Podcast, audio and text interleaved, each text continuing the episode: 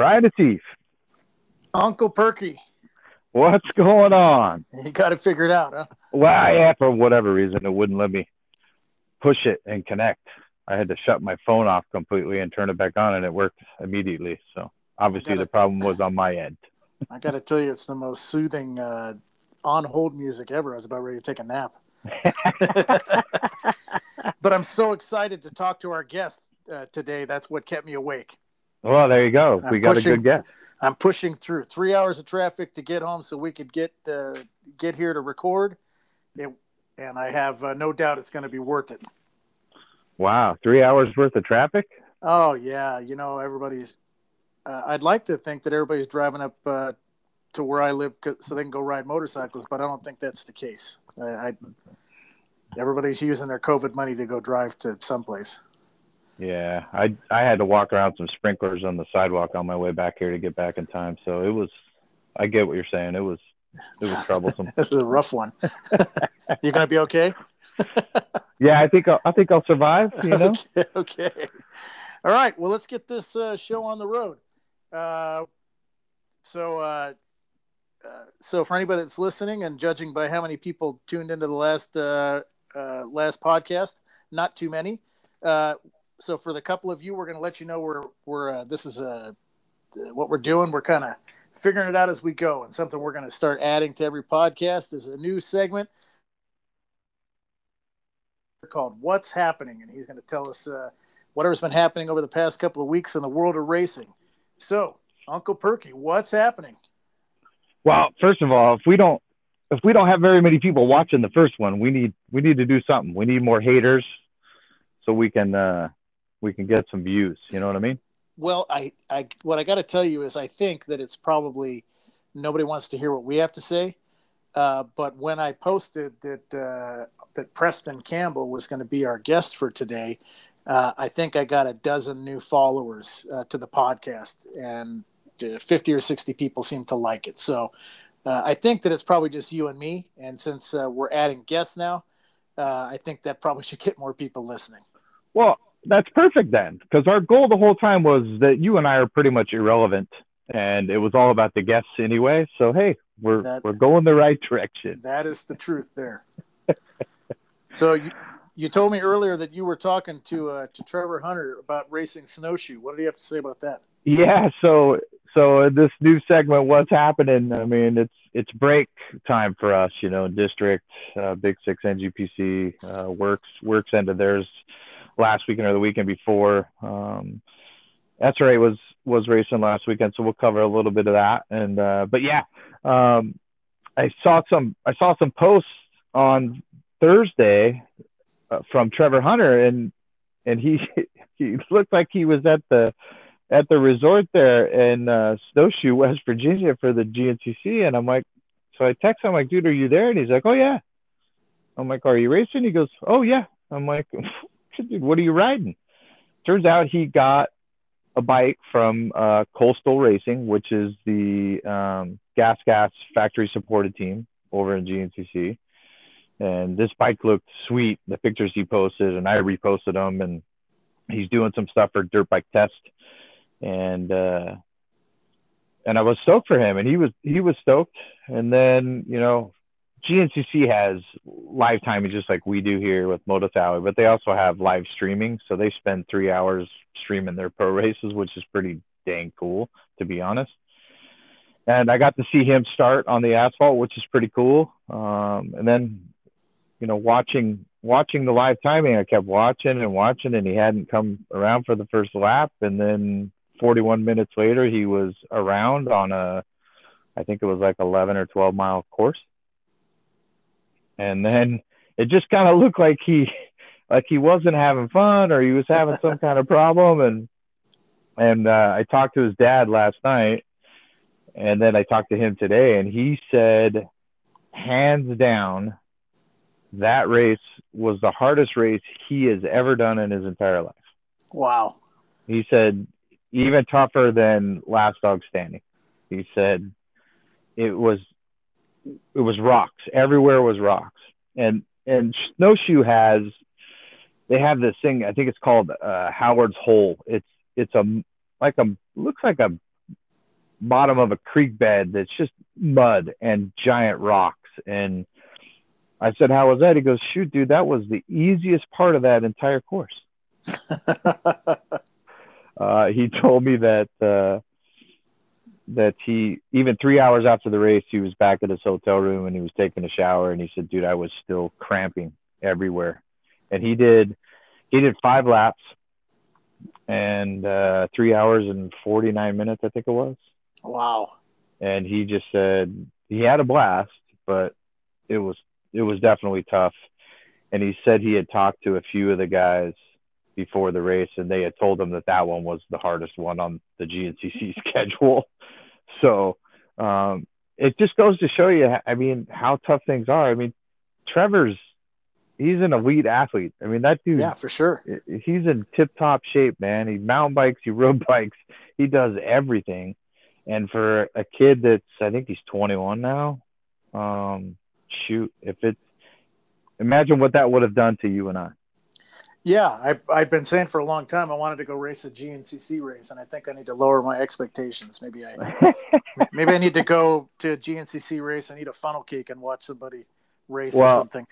Uh, yeah, I will tell you. Last year, you know, with the the JS Buchanan Chichester Transport Race team, we went back to Ohio and West Virginia, and when we were in Ohio, it was actually their race is actually at the Kailub Russell Family Farm, and I talked to Kailub for a while, and he said, "Look, if you guys if you guys are going to come out here, the best one to go to is Camp Coker, which I believe is in South Carolina." He said it's it's the one that would most fit the West Coast riding style because there's less trees and more open, fast grass track stuff.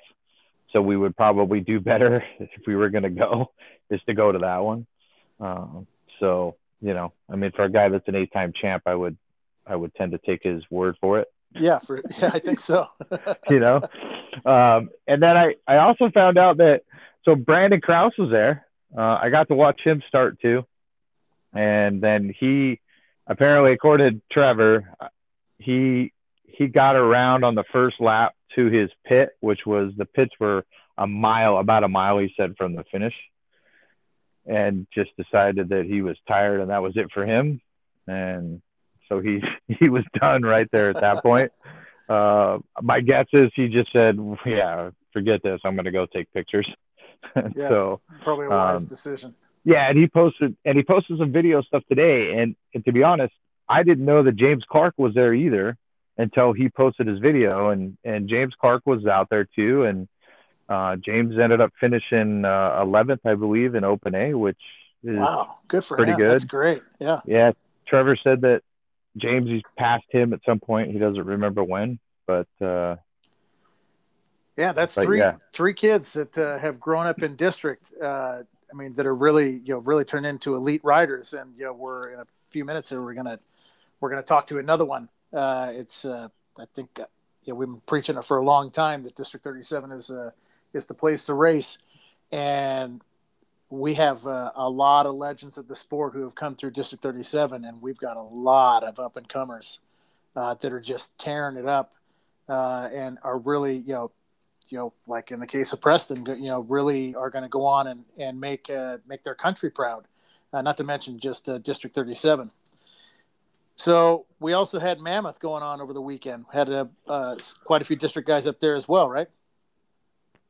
Yeah, yeah. I mean, those guys are as they say, hunting bears because the trophies right. that they give out are, are bears, and it's a pretty big deal. And you know, go to Mammoth and race, you got to go through qual, you know, regional qualifiers around, you know, the country. I'm guessing. I I know it's West Coast for sure, and and uh, yeah, there there was there was a lot of, you know, it's cool how they break that up. It's it's really like I think it's like 10 or 12 days of racing. I mean, they have all the vet and the old guys go the, the first weekend. And then during the week, they have all the youth riders. And then the last weekend, this last weekend is all the, you know, the young amateur fast kids, the pros and so forth. And, you know, this last weekend you had, uh, uh, yeah, so Cole, Cole Martin- yeah, Cole yeah, Martinez. Cole Martinez Cole Martinez was out. Colt Neck was out from from Kilmartin. Cole from uh, SLR Slam Life Racing. and uh, Trevor Stewart was there. Um, Lauren Woods from Kilmartin, she was there. Uh, Caitlin Jacobs was also there in the women's class, and uh, they all did really good. They all came home with bears. Uh, Shane Logan was there as well. I'm sure I'm gonna miss somebody. I mean, I watched it all week, but um, you know, uh, Cole Martinez actually, I think, ended up winning the pro class. He went two two, got the overall, so he got the he got the two little bears and a big bear. That's awesome. cool. Yeah. So, and I, I don't know if how much you watch it or or the people listening to this, but you know, you think about that place when you see it, and it's for a motocross place. It's just it's just an awesome looking place. I mean, the dirt from from TV and pictures looks really really good. Um, you know, and the place is just laid out through the trees. It's pretty cool. The only downside that I feel is, you know, you can't camp there overnight. Oh, I it's didn't like, know that. Yeah, it's like never been a thing where you can camp there. You have to leave at the end of the day by a certain time. Oh wow! And and then you got to come back the next morning. And you know, I've heard from a couple people that are like, well, like I was talking to Stover, and I'm like, dude, what do these guys do that are have these big setups? He's like, well, I mean, they they they go out the gate and they literally turn around and get right back in line, and then somebody stays in the rig or the or the sprinter until they open the gates in the morning. You know, I watched uh, Lauren Woods had a Instagram thing today of them. It was five o'clock in the morning, and they were pedaling their mountain bikes down to the racetrack. That's how they were getting there. I had no idea it was like that. yeah, it's a big yeah. change from what we're accustomed to. Yeah, I mean, dude, come on. The camping's want, a, like the one of the biggest parts of it, you know. Yeah, I want to camp. I want to yeah. party and drink after and, and yeah. hang out with my friends, man. But I guess I guess you just go back to your Airbnb, you know, chalet and do that there. I know I know Kilmartin had a big place for all his guys with a pool table and and some cool stuff and and uh I'll tell you this funny thing. Stover's up there, right? So this is my my funny Stover story. So I call him, I think it was Thursday, and he was on his way up. And I said, Well, I'm just waiting to watch you, superstar, get things done and win some races this week. And he goes, Nope. Stover's had his wings clipped. And I'm like, What? What do you mean you had your wings clipped? He's like, Yep. Uh, Callie said no. She she would prefer that I did not show up to my wedding, which is this weekend, with any right. broken bones or face scrapes or anything like that. And I said, Well, yeah, I get that. I could, but I would guess, dude, that your entire married life to her, that'll be the only time she tells you you can't go riding. He goes, yeah. yeah. He goes, but dude, she told me I could go mountain biking. He That's goes, I told her I could, I could hurt myself doing mountain biking. and and this is the hilarious part is she told him if he was mountain biking on anything other than just a flat gra- gravel road or dirt road, that he had to wear a full face helmet so so what happens? Kilmartin posts a picture of them up on top of this hill in a single track, and it's and Stover's in the picture, and he is not wearing a full face helmet. oh, and her and her comment was uh, something along the lines, "Hey, uh, Nick, I agreed. If you wore a full face helmet, that does not look like a flat dirt road." oh, he's already in the doghouse. Yeah, well, yeah. nah, she's she's pretty cool. I think she's probably fine. Yeah. Um. Yeah, I tell yeah. you what, the, the women that decide to, to share their lives with us with the crazy stuff that we do, they're a special breed. Well, for sure, no doubt. I mean, what is that saying? Happy wife, happy life. You know, it's yeah. It's just even when you're not wrong, you just uh, yeah. say it's your fault. You yeah, apologize, And, and your life gets smoother after that. Listen, I'll be honest with you, Scott. Most of the time when she says I'm wrong, I'm usually wrong. well, yeah. Your wife's pretty tough, so I don't know if you want to piss her off, really. Nope. No, I do not. All right. Well, hey, I'm going to uh, keep talking. Wait, we, I'm going to We got what? Wait, we got one more, bro. Come on, I'm, man. I'm send I'm just all I'm doing is sending the invite to Preston. He uh keep going with uh with what you got right. going on. He's to he will chime in when he chimes in. All right, so we had we had SRA uh, last uh, yesterday, Sunday. Um, it's a SRA GP is a once a month. If you've never heard of it, it's once a month at Glen Helen on a Sunday. Pretty cool. Um, in the big boy 450, 250, 125 class, uh, Jake Alvarez showed up. He ended up overalling with Colton Udall and Clayton Roberts in second and third. Uh, and you know, there's generally a few of the, you know, top GP guys that show up. And hello, Preston hey. Campbell. How are hey. you? I'm good. How are you? Per- Perkins is finishing his little wrap up of, uh, of of what's been happening over the week. He, he's okay. uh, he's telling us what happened at SRA yesterday. Okay. Yeah, which I did, which honestly I didn't see Preston's name on it. So for a guy that doesn't like sitting around and doing nothing on weekends, he must have had something else planned. Probably like road bike to 150 miles and then went and rode for three hours. no, I was I was uh I was trail riding. That a boy. Okay, well, Scott, I'm sorry to cut you a little short on that. We'll talk. Uh, uh, I know. What no, happens gonna, when you? Gonna, what no. happens when you get a bigger name, Brian? Right, bigger exactly. name on the line. Exactly. So, Preston, welcome back to the Wide Open Podcast. We did this uh, about a year and a half ago in Havasu.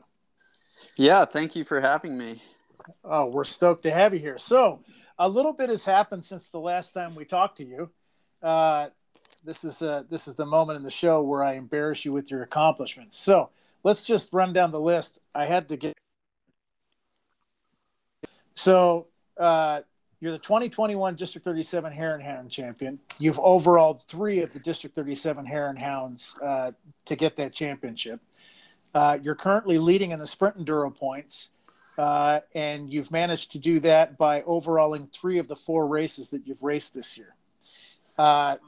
Probably the most significant of your accomplishments so far this year is while you were doing that in the Hare and Hound, or I'm sorry, in the Sprint Enduro Series, uh, you managed to qualify to represent the USA in the International Six Days Enduro.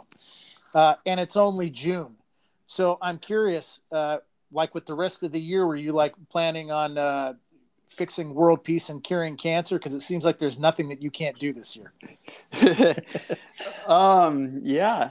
So, so, so far, uh, this year's gone really good. And, uh, yeah, hopefully the second half of the year goes just as well. Well, you've been absolutely crushing it. So I've got a list of questions. I'm sure Scott does as well.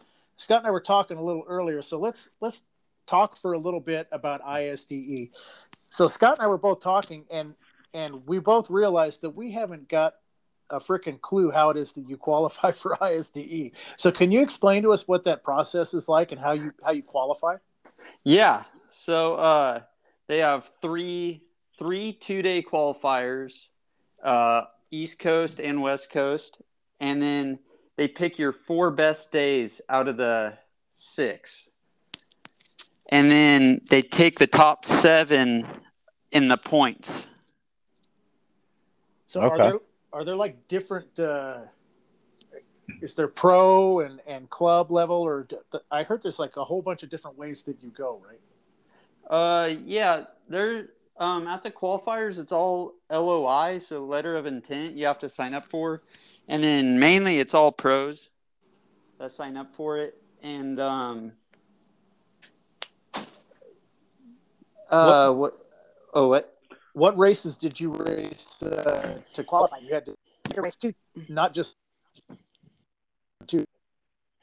Yeah, I did the first one. I did the the Prospectors DMC race in Ridgecrest.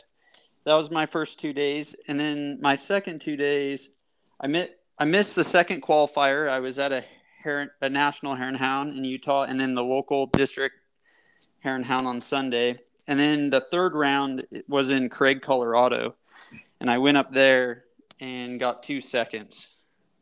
Nice. Who, who? Uh, what was the competition like in Colorado? Uh, Colorado is mainly the same guys. Uh, Russell Bobbitt showed up one of the days, and he was really fast. And then, uh, but uh, Axel Pearson, he beat me both days.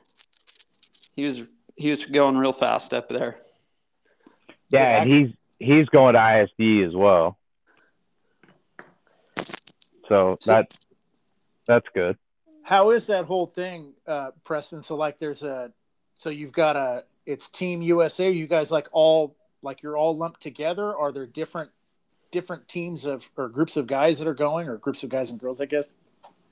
Um. Yeah, I'm not. Ex- it's kind of weird. I'm still not exactly sure how it all works. I'm learning with every email I receive from the AMA and everything about ISDE, but uh, they uh, we all stay in like the same hotel and like there's a food package that you pay for and they have club teams that they may put you on like three riders each i'm not sure who my teammates are yet but uh, yeah i'm i'm looking forward to it.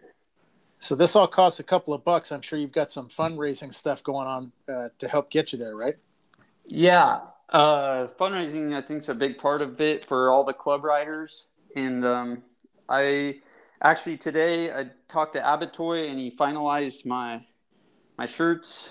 And um, there I just posted about him on my Instagram and you could go to the link in my bio and uh, the website's just directly on there. Uh, Tony Megla designed the shirt and then uh, Ryan Abatoy uh, printed them. Yeah, I just I just saw your post, dude. Those shirts are pretty badass. Yeah, they're pretty like sweet. Them. So, yeah. Scott, uh, now might be a good time for you to talk about uh, the thing that you've been telling me about the you know, the ISD promotional thing. Yeah, so so Preston, you and I you and I've talked obviously, but um, for and I'll get this out here in the next day or two. Ryan's working on the flyer, but can you guys hear me actually? Yeah, yeah. So you're yeah. not going to get yeah. it in the next day or two. Just gonna yeah. say. yeah. So no, I told him I needed it by two o'clock today, and it's uh, six twenty. But uh, but I I told him by two o'clock, and I sent it to him at like one forty eight. So, um, but yeah, we're gonna yeah, District thirty seven and NGPC is gonna we're doing a ISD fundraiser night uh, for for Preston, for Cole Martinez, and for Mateo Oliveira, who are who are racers in our in our series. We're going to be doing that on July 22nd. It's a Thursday. We're going to be doing it at uh, Pole Position Raceway, which um, is in Corona. It's right there at the 15 and the 91. Uh, Ken Fott, who owns Pole Position, was nice enough to to get us set up for us to do that. We've got we've got some go karting tournament going to go on. We've got a silent auction that's going to go on. We got a 50 50 uh, raffle that we're doing. It's going to be from 6 p.m. to 10 p.m. that Thursday. Uh, the ent- the entry into that event will be forty dollars. All of those proceeds will go to those three riders to help them get to uh, Italy um, with with as less stress as possible. Because I'm sure, Preston, you found out that this trip is not cheap to go. Yeah. So um, and then they're they're they're all going to have their their shirts there. So if you want to purchase shirts from them there to help them out, you can do that. Um, it should be a fun night. We'll, we are going to have uh, Justin Schultz is going to bring his uh, food truck out front, so there'll be some food there, and should be a good time. So for everybody that's listening, spread the word. As soon as you see the flyer, come help support these guys um, they're a big part of our series and its success, and and they're going to represent not only their country but but our district as well. So come and help them out as much as you can. Absolutely. So Preston, you guys are going to Italy. Um, mom and dad going? Yeah, so I'm flying out uh, August 19th. I'll be there just by myself for a week, and um, I have uh, actually my dad's Dakar mechanic in 2001. He's an Italian native. I talked to him, and he's going to help me for the first week get my bike out of the crate and be my tour guide for the first week until my parents show up. And uh, they, they got uh, my dad has a Trailblazers things August 28th, so he flies out the day after that, and then they'll be there for the first day of the race. That's awesome. You know, I watch a lot of the guys go over there, and you know, I mean, you know, racing is racing is racing, and and just uh, the gravity of going to a being in a big event, whatever it is, you know, it's it's tremendous. I, I would have to think that you probably have a leg up on most of your competition that is traveling uh, to a foreign country by having your dad there with you because you, your dad has figured out how to how to make that whole that whole routine uh, seem a little more normal with all of his uh, w- with everything he's been doing to help Ricky and Dakar. So I, I mean, you have to be super stoked to have your your dad there uh, to help uh, just kind of keep everything uh, keep some normalcy to what it is you're doing. And I, I mean, I can't imagine that you you could think of a better coach to help you uh, day in day out. Yeah, for sure. I uh, I wouldn't want to have anyone else there with me uh, more than he him. He, I like when he's at all the races with me, and I uh, tend to do better. Well, here's my here's my question: Is is is Nar going? I don't think Nar's gonna make it. it does, What? I, yeah, I Oh. can't believe it. But We got to get a whole nother fundraiser going. Who's, Yeah. who's gonna who's gonna don't cook all the food, bro? I don't know. I think I think uh I think Nar has work. I don't think he could pull that one off. He's got too many other trips going. Oh, listen, Oh. Nars Nars Kitchen is like a, a, a absolute must when you're racing a race like that. Yeah, Yeah, it'd be well- nice to get well, some Amer- American Nars food over there. Well, look, let's not fool, let's not kid anybody. Preston's going to be eating chicken and rice the whole time, so yeah. that's that's his go-to race fuel. So Uh, well, that's a that's a perfect segue into another question that I that I had. Okay, so, um, I so we've been watching you race since you were since you were a little kid, and over the past year or so, uh, maybe a little little more than a year, there's been a steady progression in in your speed, uh, and it was almost like you could almost like pinpoint within a month of when a, a switch was flipped and you just all of a sudden became a different a different racer, a different rider. So tell me what what is a typical day in the life of Preston now? Uh, right now, it's been it's been busy. I uh, I've been racing a whole lot this year, and uh, so I try not to ride too much. I ride quite a bit, but I really just like to leave it for the races as much as possible. So I I ride quite a bit during the week, once or twice, and then um, been going to the gym about three days a week with uh, Grindstone uh, Carrie Shear. She's been training me in the gym, helping me out, getting me stronger. Uh, bicycle rides, dirt bike, working on bikes in the shop. It's nice. The shop's only 100 feet from my house.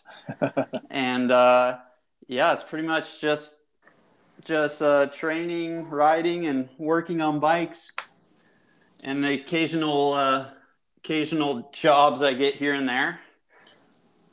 Do you do you have a full time job besides uh, besides riding right now?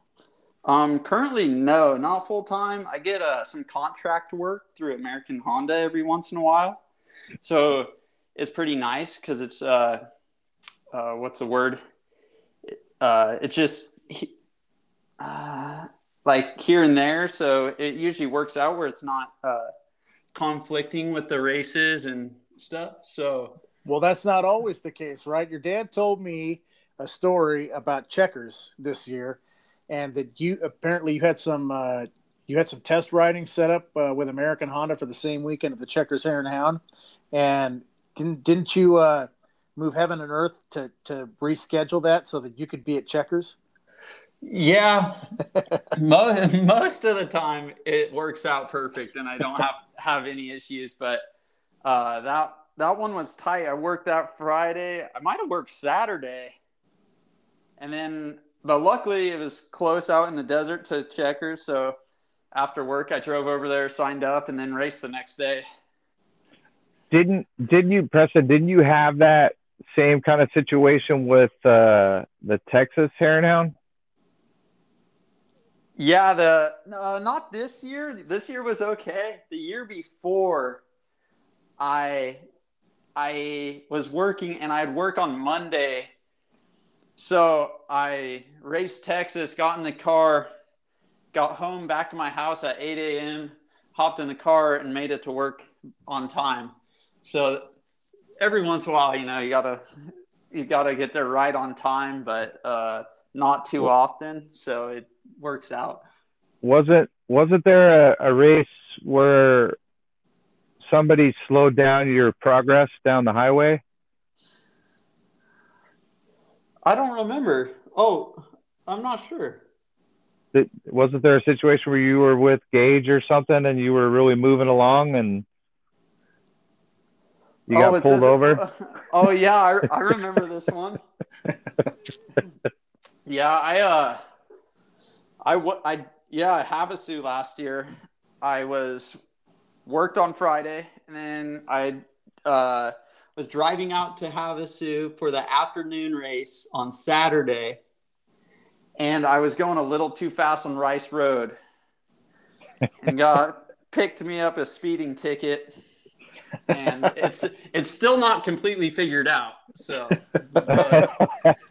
I'm still I'm still walking the streets. So there, hey, there you go. There you go. So, so hey, I, have got uh, I've got a question for you. So, you know, you've been on a 450 for a while now, and now you and I talked a week or so ago, and and you're going to be going to ISD on a 250 and not a 450. What what made you decide to to ride the 250 versus sticking with what you've been riding with? Yeah, I've been riding the uh, 450 for a year and a half now since uh, this beginning of last year. And I don't know, I kind of miss the 250 a little bit sometimes. So I was like, this race has nothing to do with any of our series or championships. And and uh, I thought it'd be fun just to ride a 250. So I did it. I went down to the dealership after I qualified in La Habra. I bought a bought a 250 and uh, yeah, set on that after that. Now, now I and correct me if I'm wrong, because again, my ISD knowledge is not the greatest, but don't they split that into like an E1, E2, E3, right? Yeah. So the yeah E1 is E1 is like 125, 254 stroke. E2 is 450, four stroke, and 252 stroke. I believe that's correct. I don't know. And then E3 is uh, E3 is 504 stroke and 302 stroke. Gotcha. Now, did did you have to do anything with, you know, AMA US ISDE to to tell them, hey, this is what I'm going to ride? Did they tell you obviously they didn't tell you what to write because you just went down about a 250 but obviously when they go to put you with whatever club teammates you're going to have they're not going to pair you with somebody else it's an e1 right? So they try yeah, to do an e1 2 3 on each club team? I i believe so but i'm not sure if that that uh, matters as much on the club teams as it does on in trophy. Gotcha. But uh but yeah i just they have me fill out the registration or whatever, pick your choose your class. So just click. Uh, the club team is C one, C two, C three. So gotcha. I'm riding uh, C one. Nice. On the yeah. What what model bike did you get, Preston? I got a CRF 250 RX. Did you have to make any modifications to it before you created it and sent it off? Yeah, I uh, I took I uh, went through everything, made sure everything was good, greased it up. Um, got a pro circuit to build me a quiet exhaust because uh, sound over there is pretty strict. And I got some ecological FIM tires on it, and my handlebar set up, and and uh, Pro Circuit did the suspension as well for my weight and uh, that's pretty much it. It's pretty stock. Does it have to be plated? Uh, yeah, but I don't. We uh, we took one of our plated bikes and uh, just shrunk down the license plate made it into a sticker and stuck it on it. There you And go. that's that's my license plate. oh, and I had to add, and I had to add a headlight too. Brake light, headlight. Gotcha. And you did all that like in a couple days, right? You and Cole Martinez having to get stuff into box and over to uh, Yeah, Ohio it- so it could be shipped, right? Yeah, it came up quickly because I went to the last qualifier in Colorado, and that was on like May 24th. And then uh, everything had to leave my house by June 18th to make it to Ohio on time for the container. So I had three weeks to get everything together. So right away, I got the bike, tore it apart, started putting whatever. Luckily, right now, parts are kind of hard to find right now, but uh, everything worked worked out perfect, and everyone had everything, so went together pretty smoothly. Yeah, that's that's that's impressive because, like you said, I mean, it's it's hard to get parts for any of the OEM bikes right now. Yeah. Um, Hey, hey, Yeah. Preston, at your shop, are you guys just wrenching on team bikes, or you, or do you have, do you wrench on customer bikes too?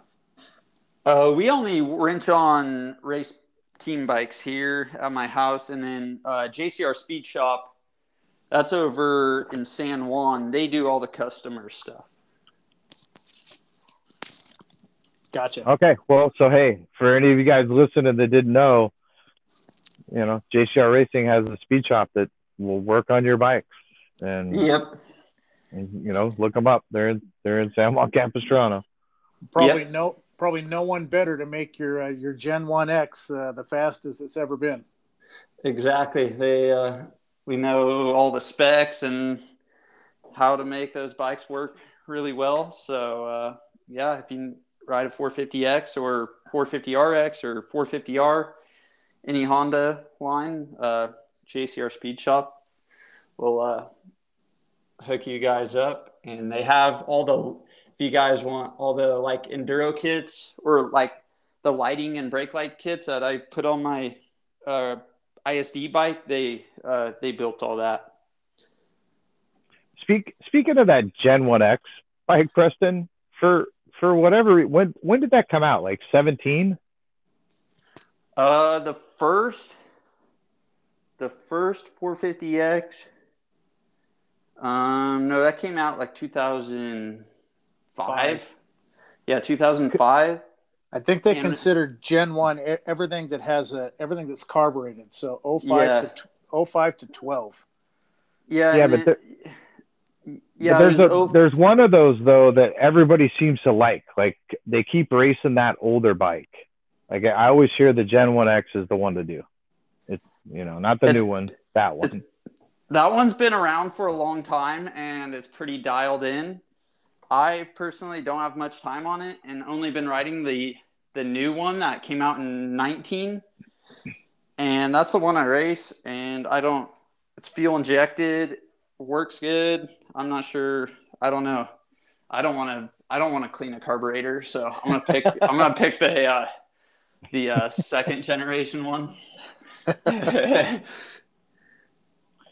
So let's uh let's let's pivot here a little bit. Let's I want to talk about Hare and Hounds. I mean, you've been doing you've been doing all kinds of stuff since last year. I mean, you and I ran into each other in Ohio for for that as well as West Virginia for the other GNCC yeah. and and you've been doing a lot of stuff, you know, since last year, different stuff. I mean, even what did I just see your video for the hare scramble recap? You Oh, were yeah. sitting around. You were just sitting around last weekend. You didn't want to just sit around, so you drove to Washington to race in the trees for the Yeah. for the West Hare Scramble. Um, but you're you know right now, and and Brian said this earlier. You know we and I've said this to you. I think more than a few times that it's I got you on a two year plan, and in two years, you're you're going to be winning hare and hound races, and you're you're sitting third in the overall points, third in the pro class. Um, you've you've had I don't know I know one podium for sure, but you've been really close. Do, do you do you feel like when you're racing now, do you feel like you're getting closer like we like we feel like it you are when we see it do you have that same feeling or do you still think you got a little ways to go um, I think I have a little ways to go. I've been make every race so far has been an improvement, little here, little there, and like so I feel like I'm getting closer, but I'm still a little off the leader's pace.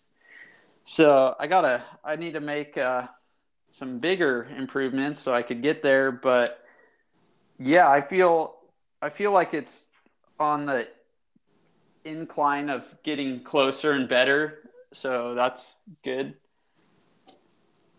That's yeah. I mean, we like I said, I, I've you and I've talked about it at the races, and yeah, you're you're definitely getting better, and it's definitely fun to watch. I mean, you were what third at the last Utah round before the break, but, uh, but you were and you were leading that, right? That was the sec. That was the first Utah one. I was the first leading, Utah one. I led 65 miles of that one, and then I finished third there, which was really good because that was my first podium at the National Hare and Hounds. And then the second one in Utah, the last one before the break, I was running second behind Tyler, and uh, like 20 miles to go, I got hit from behind and the broke the rear brake. So I finished. I fell apart little. I was trying to ride, uh, keep the same pace with just a front brake, but I couldn't do that. So I fell back to fourth, a couple seconds off the podium. I was pretty mad. So yeah, I don't. You and I talked about it, and we don't have to get into it. But it's crazy that you would get hit from behind in a race, and you know, unfortunately, that you know it, it pretty much ends your day on the podium. But hey, look, fourth place in that group of people was still a pretty phenomenal finish, and it just goes to show you how how close you really are. Yeah, it wasn't a bad day. It was just a little disappointing, but uh, yeah. Uh, yeah. So I'd like to apologize for running into you at that race. I mean, you took my line. I don't. I didn't know what else to do. Uh, but I won't let it happen again. no problem. I think I think Brian, you have that backwards. Oh, it would have been it would have been yeah. Preston running into you because he's lapping you on the yeah. second go around and you wouldn't get out of the way. It was, uh, it was, it was having a senior moment right there. okay, so so Preston, you've uh, I mean you're having a hell of a season.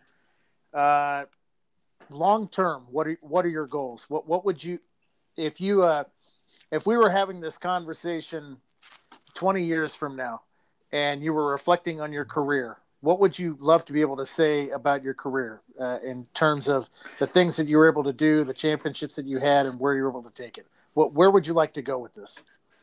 Yeah, I would. Uh, I don't know. I feel like my goals have kind of been the same for not not the same goals for the last couple years, but like my dream, I would say, is to have like wins all over the place, not not just like a bunch of hare and hound wins or a bunch of Grand Prix wins or anything, but it would be it'd be nice to know that you could go anywhere and win or get on the podium or do good, like be a competitor, competitive, like go to.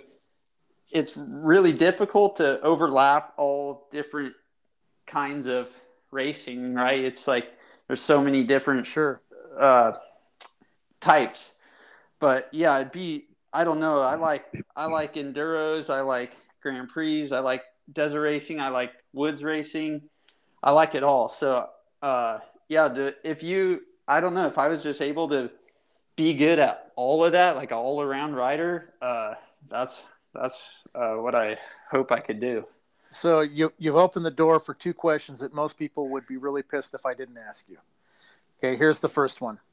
Do you feel uh, do you feel like you have to go to Baja to, to complete, to round out what it is that you just said that you think you need to do? Uh, no, I don't. Personally, I don't have any interest. It, I guess it'd be cool to do, but I have a lot more interest in racing different types of racing other than Baja. I don't know. Okay. Maybe maybe I, maybe I should be more interested in it, but I it doesn't really like it doesn't really enthuse me too much. I'd say. Okay. So the next question is, and it's, uh, uh, so is is Dakar on that list? That interests me more than Baja.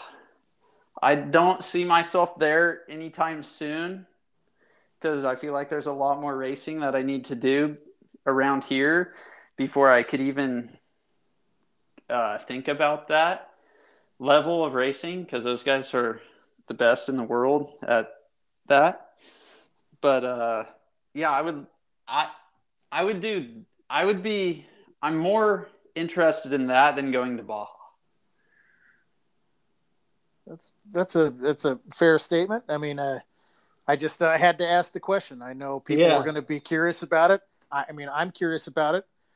Uh, I had uh, a lot of interest. That I, you know, there's something. I think there's probably something about racing in Mexico for people who haven't raced in Mexico, and I'm one of those guys. I haven't, and I've always wanted to go. There's a there's a mystique about it, and every time I kind of dip my toe in the water of, hey, you know what? I think I want to go. Something Yeah. like what happened to Nick happens, and I go, yeah, you know what? I'm good. You know, I'm I'm good doing something else. Yeah, I'm I'm I feel the same. Wow, and look, there's gonna be there's gonna be people who listen to this tonight and are gonna be just blown away by the fact that you're the son of an 11 time Baja champion, and you're saying, yeah, it just doesn't excite me at all. And I and I think I think they won't get that. I mean, knowing your dad like I do, I I don't see your dad ever saying, you know, oh, you should really do this, follow in my footsteps. I think your dad's probably always told you, no, man, do what you want, be your own man. Yeah, exactly. He's uh left it all up to me kind of. He doesn't he doesn't push me to race or push me to do anything uh that I don't want to do. So I just uh I enjoy what I'm doing and I like to race. So that's what I'm doing.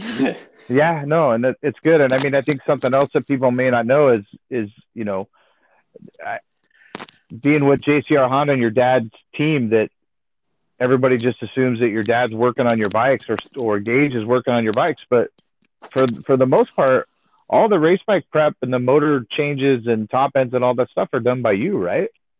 Yeah. Uh, uh, last couple years, I've been done mostly all of it. This year's been a little nicer. Gage has been helping me out more and more, so that's pretty nice. He, he's uh, prepping my bikes more often with just because he has time. But uh, yeah, usually he's got Tara and Ricky's bike and uh, everyone else's bikes to do. So I do I do my own stuff, and then he could handle everyone else's. But uh, since no one's really been racing, uh, he's he's got to do some of my my bike preps, and uh, does a great job.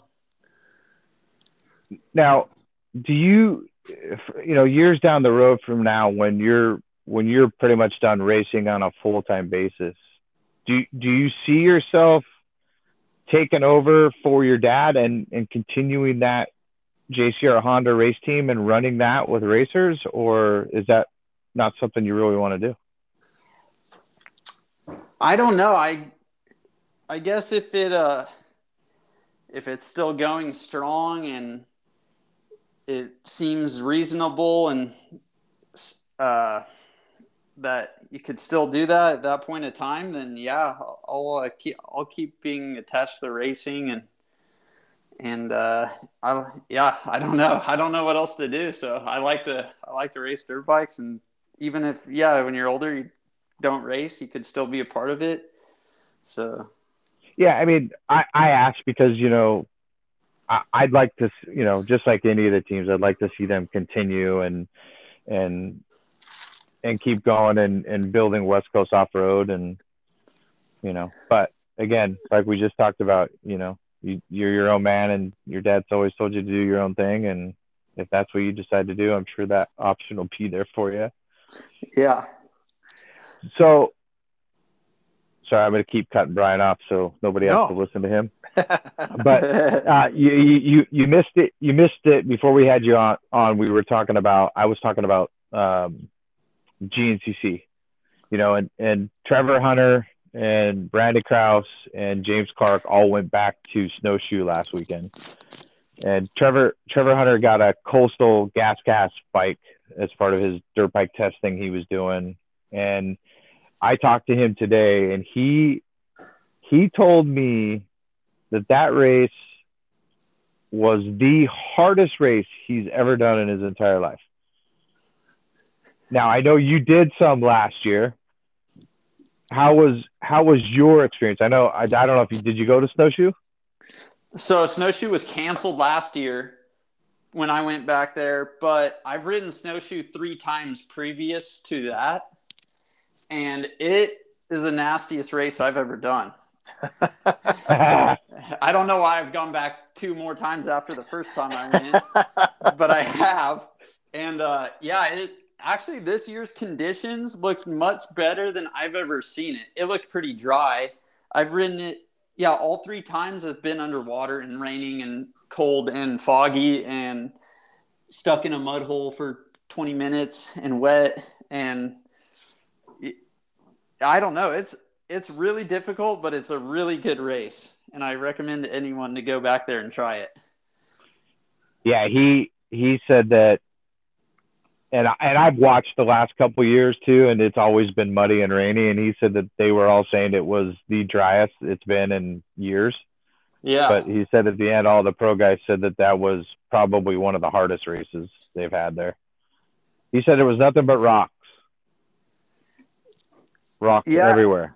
yeah, it's tree really steep. It's really steep because everything's on the ski slopes up and down, and so yeah, it's really rocky and rooty. And usually there's I don't know how wet it was in the forest areas, but yeah, usually it's just mud and water everywhere, super slippery, and it's uh it's brutal, but it makes you uh come back out to the west and be like, oh, okay, there's no issues here. I could ride this condition. or every year when it every year when it rains at Prairie Dogs, it's a it's, it's like a light sprinkle compared to that.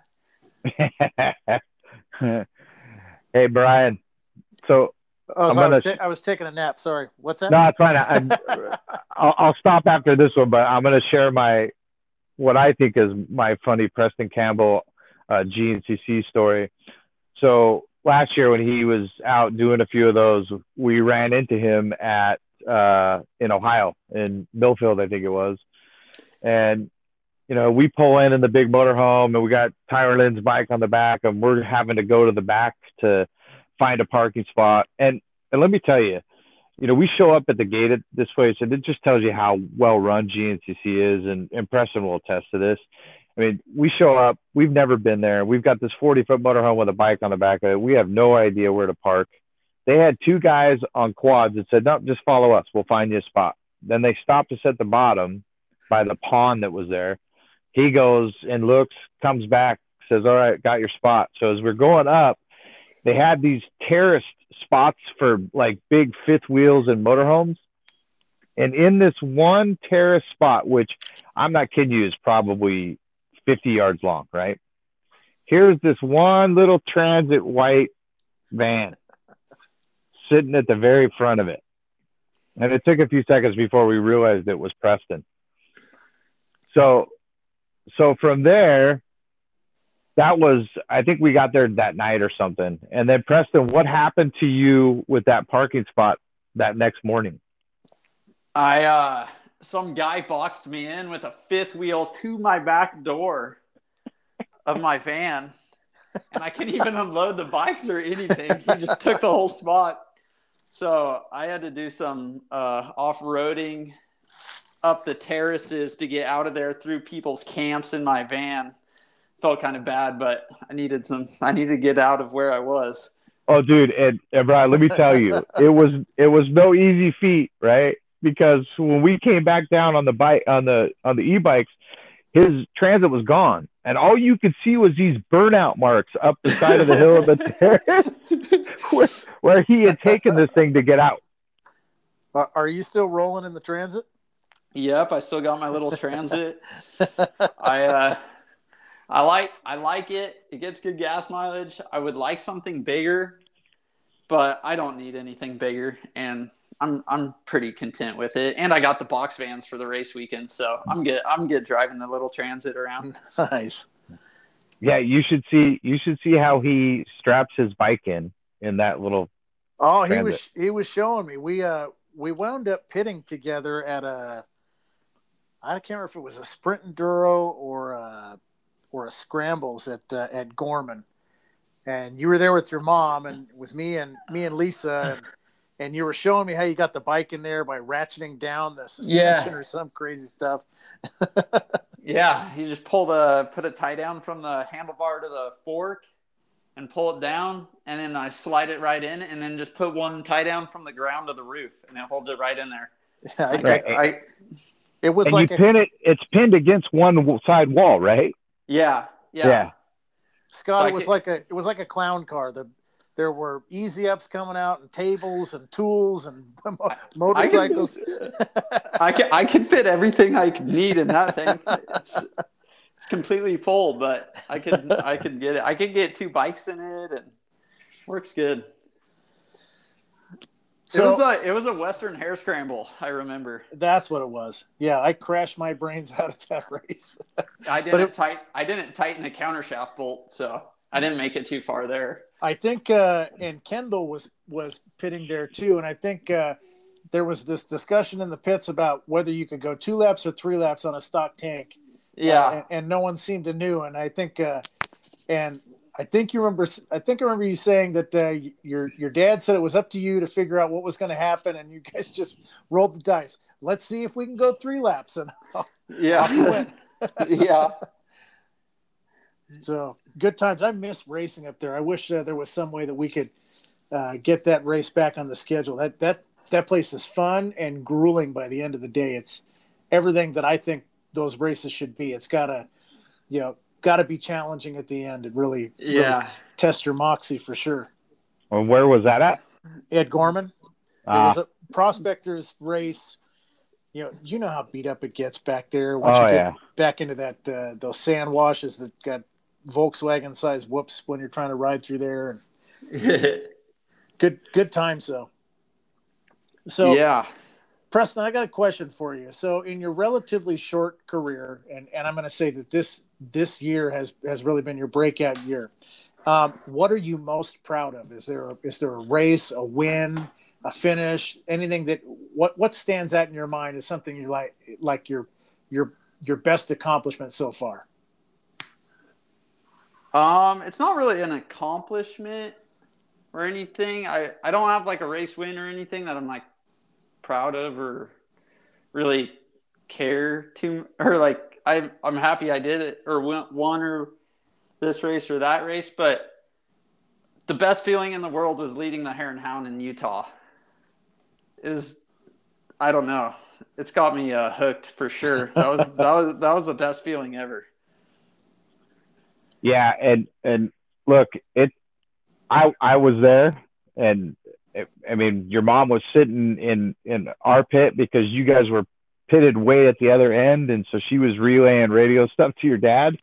And your your mom and I were were just yeah nervous, just like waiting, waiting, waiting, and then you come in and you're just so stoked. I mean, it's you know we we t- we all tend to get close to you know the guys like you and and Ricky and and those guys that race in our series. And it's a big deal for us too. It's a proud moment for all of us. And so you know i'm i'm stoked that that you are representing us over in italy this year. Um it's it's it's a proud moment for all of us. And just go have fun and if you ride like you've been riding man i don't see you not coming home with the gold thing around your neck Yeah, I hope it goes smoothly. I feel like uh, I could ride just fine, and I'm not too worried. I just hopefully there's no mistakes and no uh, no mechanical issues, and it all goes smoothly. So uh,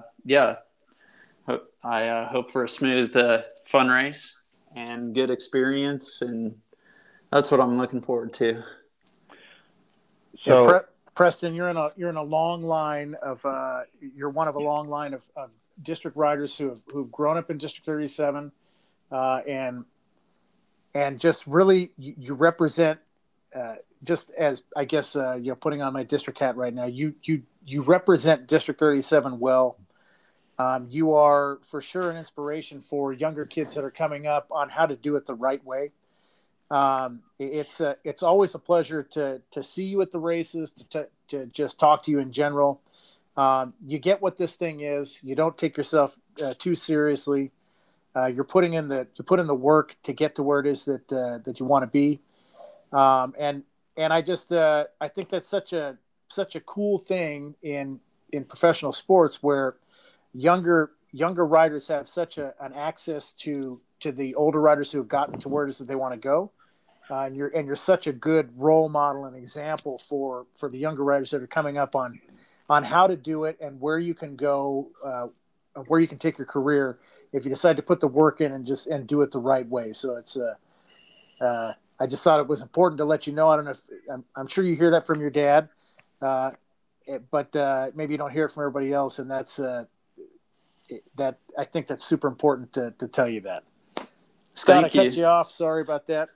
No, it, no, it's fine. I mean, I'm what you said is perfect. You know, I guess I guess what I jumped too far ahead on was your your favorite moment so far is leading the Hare and Hound, right? Yeah. So, so you're out front. Are are you saying to yourself in your helmet, "Oh shit!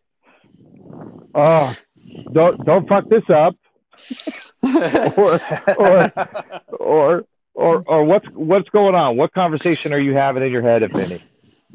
I was just singing the On Any Sunday song in my head the whole time.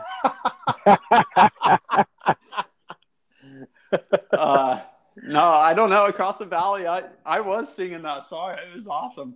And then uh, and then yeah, I was just I was trying not to uh, like get too excited and crash or make a big mistake or something. Like when the two guys or two beta guys caught me, I kind of just I tried to put up as big a fight as I could without going like without crashing or making too big a mistake. And I was just like, okay, a podium is an improvement from the last race. I don't want to throw my whole day away and like end up in an ambulance. But uh, I tried to push as hard as I could for as long as I could, and uh, yeah, that's. I just tried to keep myself calm, I guess, and not not uh, not throw it away too big. So what, Preston? I got one. I got one last question for you, and and you can answer this honestly because no one's listening. Who's the fastest Campbell in your house right now? I am. maybe maybe my dad was for sure faster than me 15 years ago but uh Wow, oh, dude! Wow. Fifteen years ago, like okay. you don't, e- you don't even give him, you don't even give him a throw him a bone. Like, yeah, a couple years ago he still was, but now I am. Wow, no, no hesitation, and then he doubles down on it. I, I love. No, it. okay, well, no, I, I, no, like fifteen years ago he was still winning races a lot, and, and then, and then, uh, and then I think when I was fifteen. I could beat him at the track and stuff. and then now, uh, now, uh, now he's old. wow! Wow! wow! Wow yeah. is right. Well, well, what else do you have uh, to add to that, Scott? uh, well, actually, one more thing. Going back to leading the Utah National, it is it easier? Is it easier to lead or is it easier to be in second and chasing? What was easier in your mind? There two you have to like look at or when you're in those two different positions, you have to ride so differently. When you're leading, you're like in control of the race. You could see there's no dust, but but you have you have to open the open up the course and try try to read terrain more and can't uh, can't watch a guy or like uh, oh, I forget the word um, can't like just just look, look for the dust and go for it and yeah, you can't key off of the guy in yeah, front of yeah, you. Yeah exactly. Key off. Yeah, you can't key off the guy in front of you or watch him in the dust, see what he hits or anything. You're all you're. It's up to you to hit hit it first and and uh, yeah, just read the train differently and then. But I prefer leading. You're not sucking dust all day. It's way more Yeah. enjoyable. It's way more enjoyable and less. Uh, you don't wear yourself out as much. I felt uh, I felt a lot better and not as tired leading leading the race than I do if I'm just in the dust the whole time and taking chances in the dust and it's not it's yeah just way more enjoyable of a day if you're leading Okay. I like that. I, I asked that question. That's more for like Brian because Brian's always having to chase me. So I wanted him to have an idea of you know what it, what that feeling was. So Yeah, to the cooler doesn't count. We're talking about racing now. Oh. No, ra- hey, hey, hey. hey, racing's racing, bro. Okay. Doesn't matter. Listen, you, you you you pick a race, and we'll uh, and we'll really promote the shit out of that, and then uh, you can lick your wounds afterwards. Hey, hey, I'm happy to say that 20 years ago I was faster than Preston.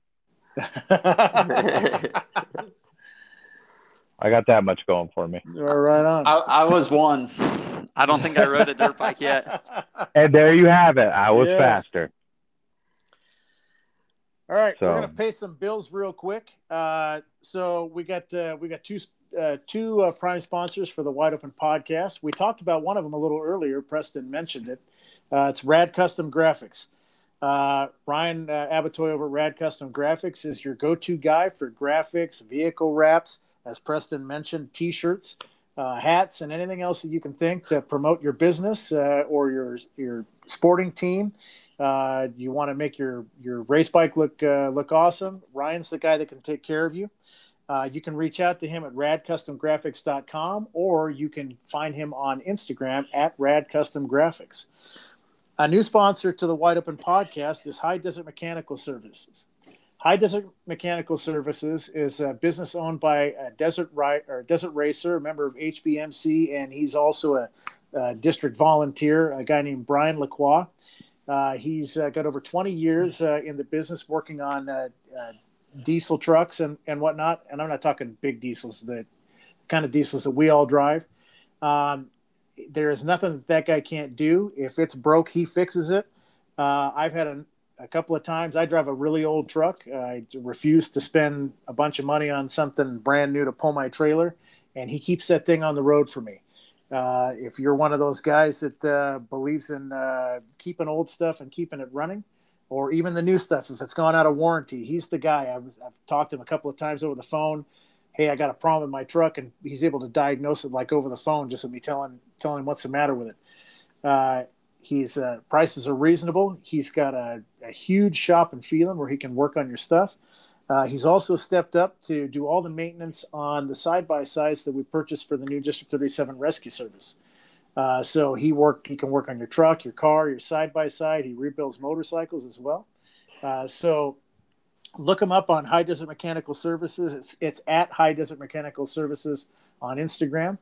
Uh, tell him that uh, you heard about him from the Wide Open podcast, and he will take care of you. So, gentlemen, I think this is probably a great place to stop. Uh, Preston, I can't thank you enough for uh, for returning to the Wide Open podcast. Uh, really enjoyed talking to you. I mean, I, just a great conversation. Scott, what do you think? Yeah, dude. Hey, look, man. I mean, shoot, I talk to you all the time. See you all the time, so I'll probably see you again. But hey, it's it's been a pleasure as always, man. Thanks, thanks for sharing your stories with us. I know there was stuff that people people wanted to know and ever and wonder about. So appreciate that. We we wish we wish you the best of luck over in Italy at the end of August. Um, just have a good time, man, and be you. And uh, before we go, your shirts, your what's your Instagram handle? Is it Preston Campbell?